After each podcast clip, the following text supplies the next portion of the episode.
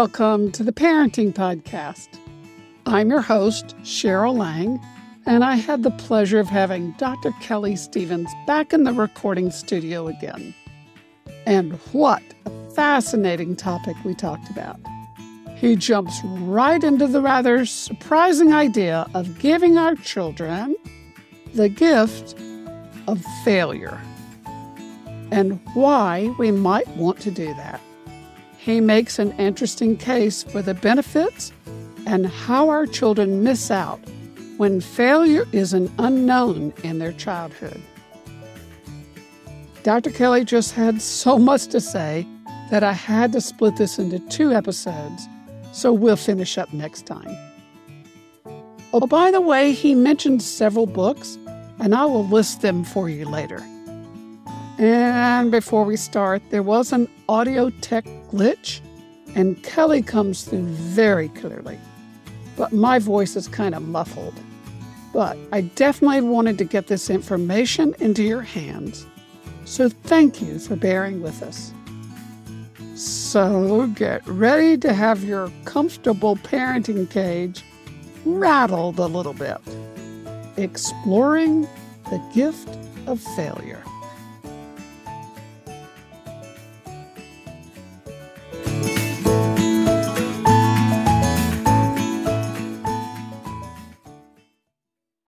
So, again, welcome Dr. Kelly Stevens to the Parenting Podcast. Well, thank you for having me again. Gosh, it is great to be back. It's good. I always look forward to this. All right. Because the subject that we're going to talk about is something I really care about. Okay. Kelly, one time you mentioned in all our conversations, you said something about the gift of failure. Yes. And that just stuck with me. So I want to ask you, tell me what you were talking about.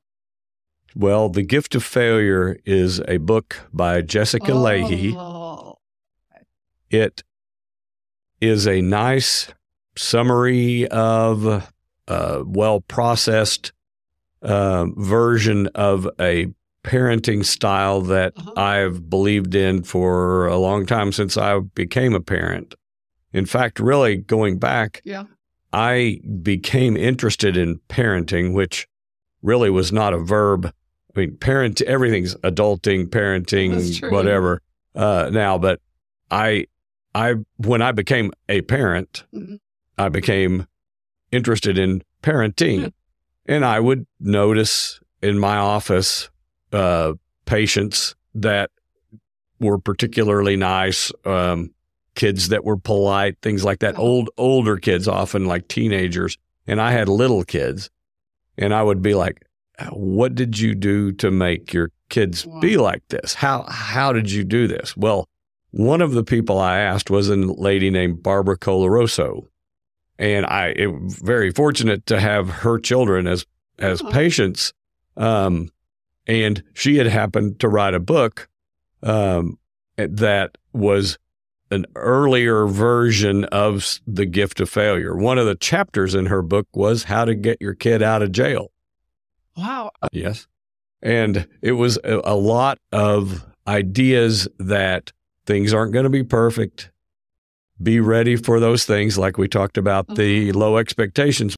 But also, your kids are going to learn from making mistakes. That as parents, we should allow them to make mistakes, letting kids mess up. So when The Gift of Failure came out and I heard Jessica Lahey be interviewed, I got the book very quickly and read it. Tell us more about it. Expand it for us. So the main points are we have forgotten to let our kids have problems. We are making life so smooth, making the road so smooth. We've talked about it. We're paving the road. We're preparing the road for the child rather than the child for the road. And then we're wondering why our children can't handle a rough road after they leave our homes. Another book that was in this same vein is called How to Raise an Adult.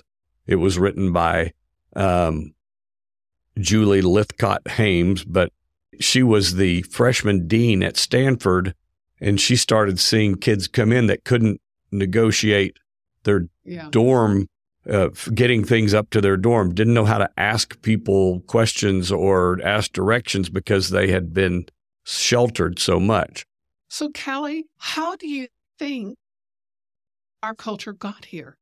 Now, we're talking about the general American population. She's dean at Stanford. You don't get into Stanford by being a C- student.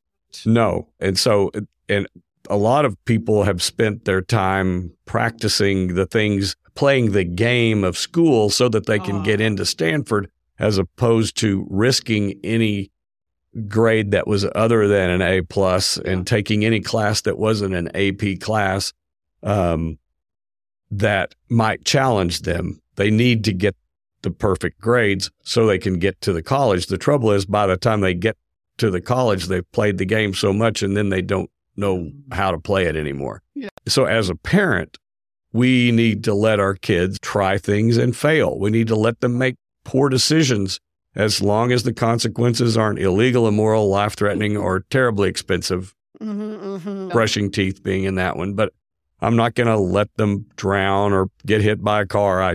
But I might let them get cold or hungry or tired.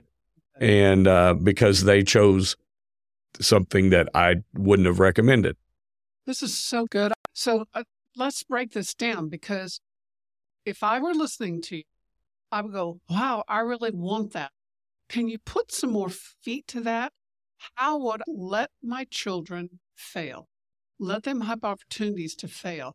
Can you slow down and say more like on a daily basis? So like on a playground, like letting your kids go somewhere and just play, not to soccer practice or basketball game or ballet class or whatever, but just go play. Some of the best birthday parties I've been to with my grandchildren have been very free form, a backyard with some different things in it, but nothing specific. No, we're not bowling. We're not playing basketball. And then all these kids run around and go from one thing to another. And one of these parties actually had a campfire. Oh my gosh, all the dangers there. We have become a culture of safetyism, and we are not letting our kids get in any dangerous situation. And okay, now, but I got to stop there. Parents are saying, let my kids be in danger. Yes. Clarify that for us. Tell us what you're talking about. But because I love this.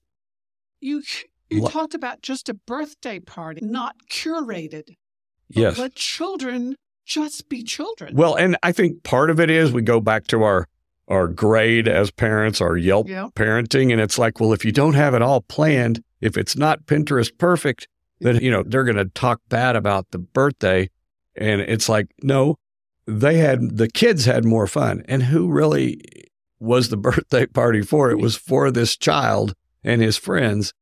And they all had a great time. And really and truly, the parents had a great time because they saw their children having a great time. Enjoying themselves.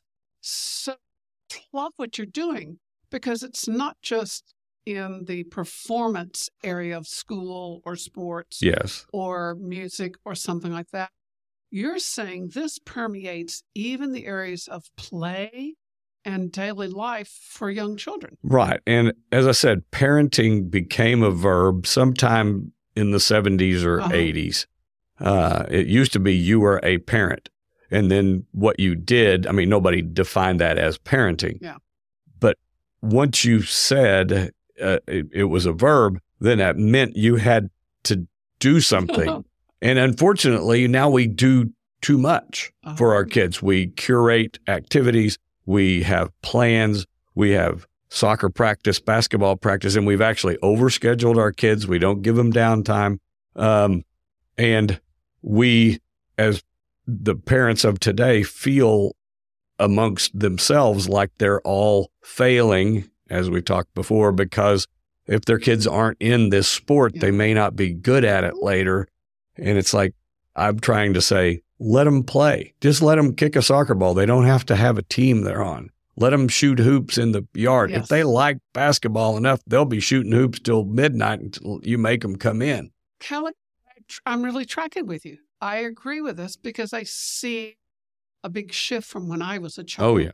And the interesting thing is what I have seen, and see, I agree with this as a medical professional. I have seen big decline. Yes, yes. Kids, they could do so many things. They weren't as anxious. I was going to say the other thing. There wasn't anxiety. Now, we're not talking about everyone's life was perfect. Right. But I'm talking about across the population, about the general American population. But the problem today, as a rule, you don't see parents letting their children risk failure, risk maybe injury, and you might even get some negative feedback from friends or authority figures if you let your children ride their bike to 7-Eleven and get a slushie, or let them walk to school, and it's like we have become, again, a culture of safetyism that is worried about things that really don't need to be worried about, and that we're going to let a child get beyond an age where they take appropriate risks and find out safely the consequences of climbing one limb too high in the tree. And maybe they fall, but they learn a big lesson. But they're not trying something much more dangerous when they're 16 or 18 because they never tried anything and failed early in life. So one of the things I was recently reading talked about there's this window of opportunity for kids to take risks. Really? Yeah. And learn how to learn from those risks, physical risks, like playgrounds that have anything other than a sanitary climbing board and a slide. And they miss the opportunity to learn to take risks, like they miss the opportunity perhaps to learn a language at a certain age. Oh, interesting. So letting kids have risks that are appropriate for their ages with observation, but not necessarily participation by the parents, can be just completely life-changing in a positive way. And if we don't let them have this, then as they get older, they'll either become more anxious because they could get hurt, or they've never practiced climbing a ladder, climbing a tree, running in the mud. Or you might get a lot of pushback if you have a parenting podcast. Right. Or you put all those things at the end that say that anything I say is not anybody's responsibility. Oh, goodness. Kelly, no. We have got a lot of the parents' warning flags way up. Oh, yeah. But you're not saying not live dangerously, but you're saying let your kids fail. And you're talking earlier when they're little, particularly physical things. Yes. And so you said some of your warnings or advice was to have appropriate risk. Yes. And then that we're observation. So you're not saying let your kids go and just run amok. No. You're saying this is actually probably a really high level of active, engaged parenting. Yes. It's just having a different mindset. Definitely. It's curated protection. Yes, you're right. In fact, that's in the book, was that what she calls autonomy supportive parenting rather than dependent parenting. Autonomy supportive parenting is not permissive parenting. It's not like just go out and have fun and hope you don't get hurt, but it's like, I want to go to the store, and it's like, all right, I'm going to make sure that you have the skills to do that, at least the basics, and then go try and see what happens if you go to the store. I want you to be able to walk down the street to OnQ and transact some financial thing there with somebody you don't know. It's very uncomfortable. We're going to try to make your life more uncomfortable. I will tell you one thing that my daughter as a child taught me, and she was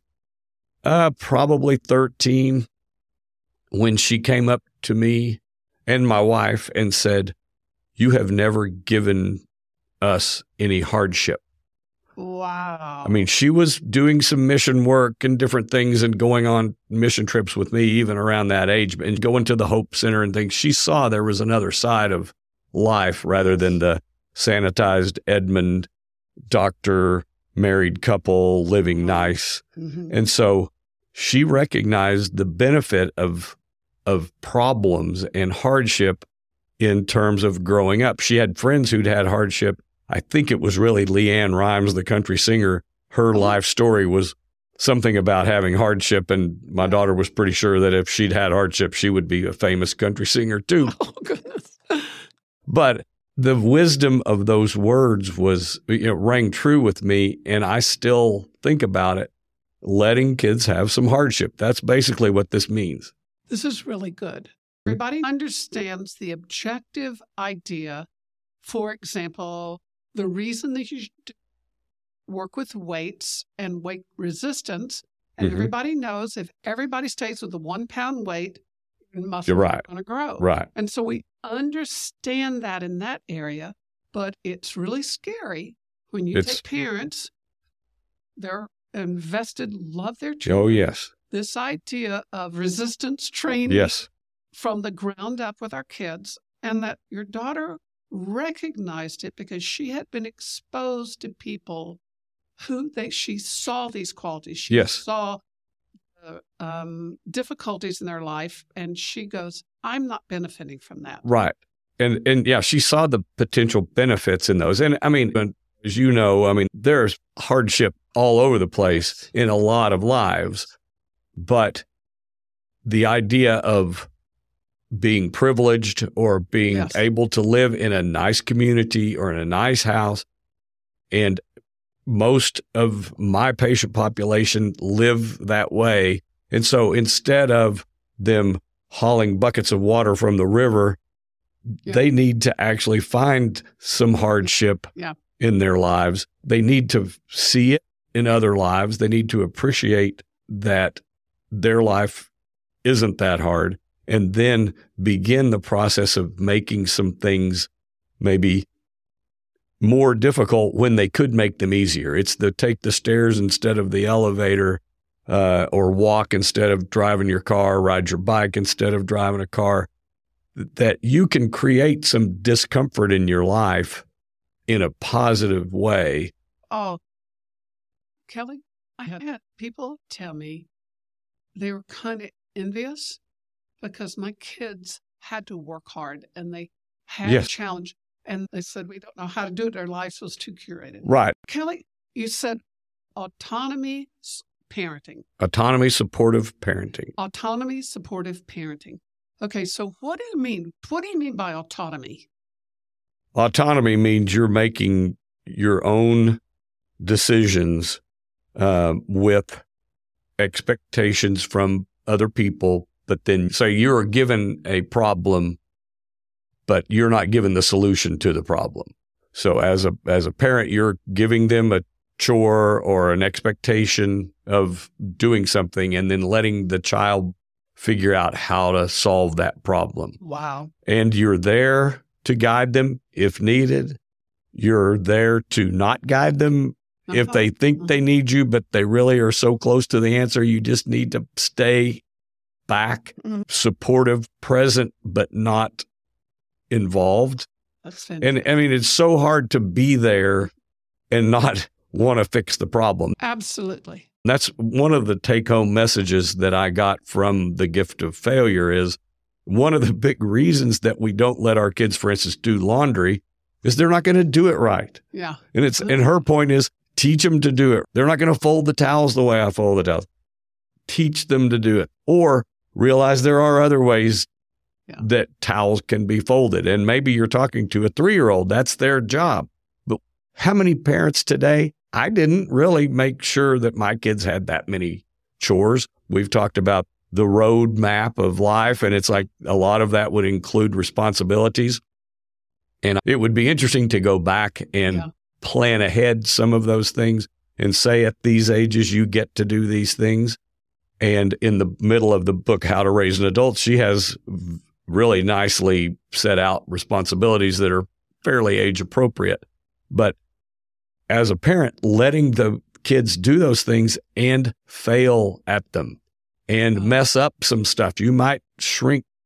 That was something you shouldn't have put in the dryer. You learn to read this tag on this piece of clothing or whatever, and you're risking your shirt or your yoga pants or whatever. Isn't it interesting? So what would you say are the reason is parents aren't doing what you just talked about? It's hard. It is actually harder in the moment to stand back and watch your kid fail and watch them try and have problems, knowing you could fix the problem for them. Yes. Knowing that the problem might cost you something. Yeah.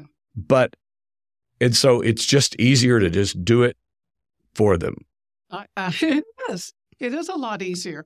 And that is one area where I think for a lot of reasons, Bill and I equipped our kids because they did do a lot of chores and they did work hard. But what someone that was wise in my life said, if you're going to let them do that, there's great benefits, but you're going to have a lot of broken plates. Yes. You know, and shrunk clothes. And, and you can't curate it all if you're going to allow for the gift of failure. Yes. For the learning.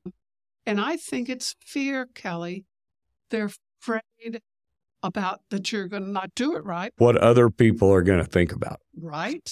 Your kids don't have to work. You have plenty of money. Why do you make them get a job? Why did you make them pay their own car insurance? Why all these things that come as they're older, if you've worked up to those things, then that's not a big problem. But if all of a sudden you dump that on a kid who's had privilege all their life and people have done stuff for them, I want them to fail under my roof. I just hate to have to cut in and stop this conversation right here. But time is forcing me to do it. But we will continue next week. So parents, even when dealing with failure, hang in there. Keep loving. Keep persevering. Because it's worth it.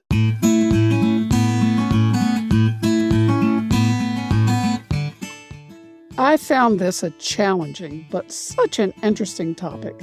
And I particularly liked it when Kelly said, we don't want to prepare the road for the child, but the child for the road. This idea of walking alongside our children while they're still at home and proactively helping them learn from challenge and failure. Okay, so what's one time you grew or you've seen your children grow when failure was involved? We'd like to hear from you. Text us at contact@theparentingpodcast.com, DM us on social media, or go to our website. Oh, two of the books that Dr. Kelly mentions are The Gift of Failure by Jessica Lahey and How to Raise an Adult by Julie Lythcott-Haims. Don't forget to come back next time on The Parenting Podcast when we continue exploring and developing this not always wanted, but I'm convinced very helpful tool for our children.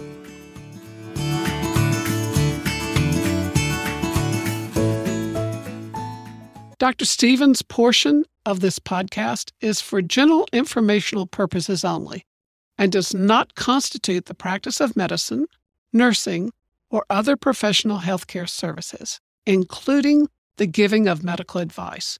No doctor-patient relationship is formed. The use of the information from Dr. Stevens' portion of this podcast is at the user's own risk. The content of Dr. Stevens' portion of this podcast is not intended to be a substitute for professional medical advice, diagnosis, or treatment.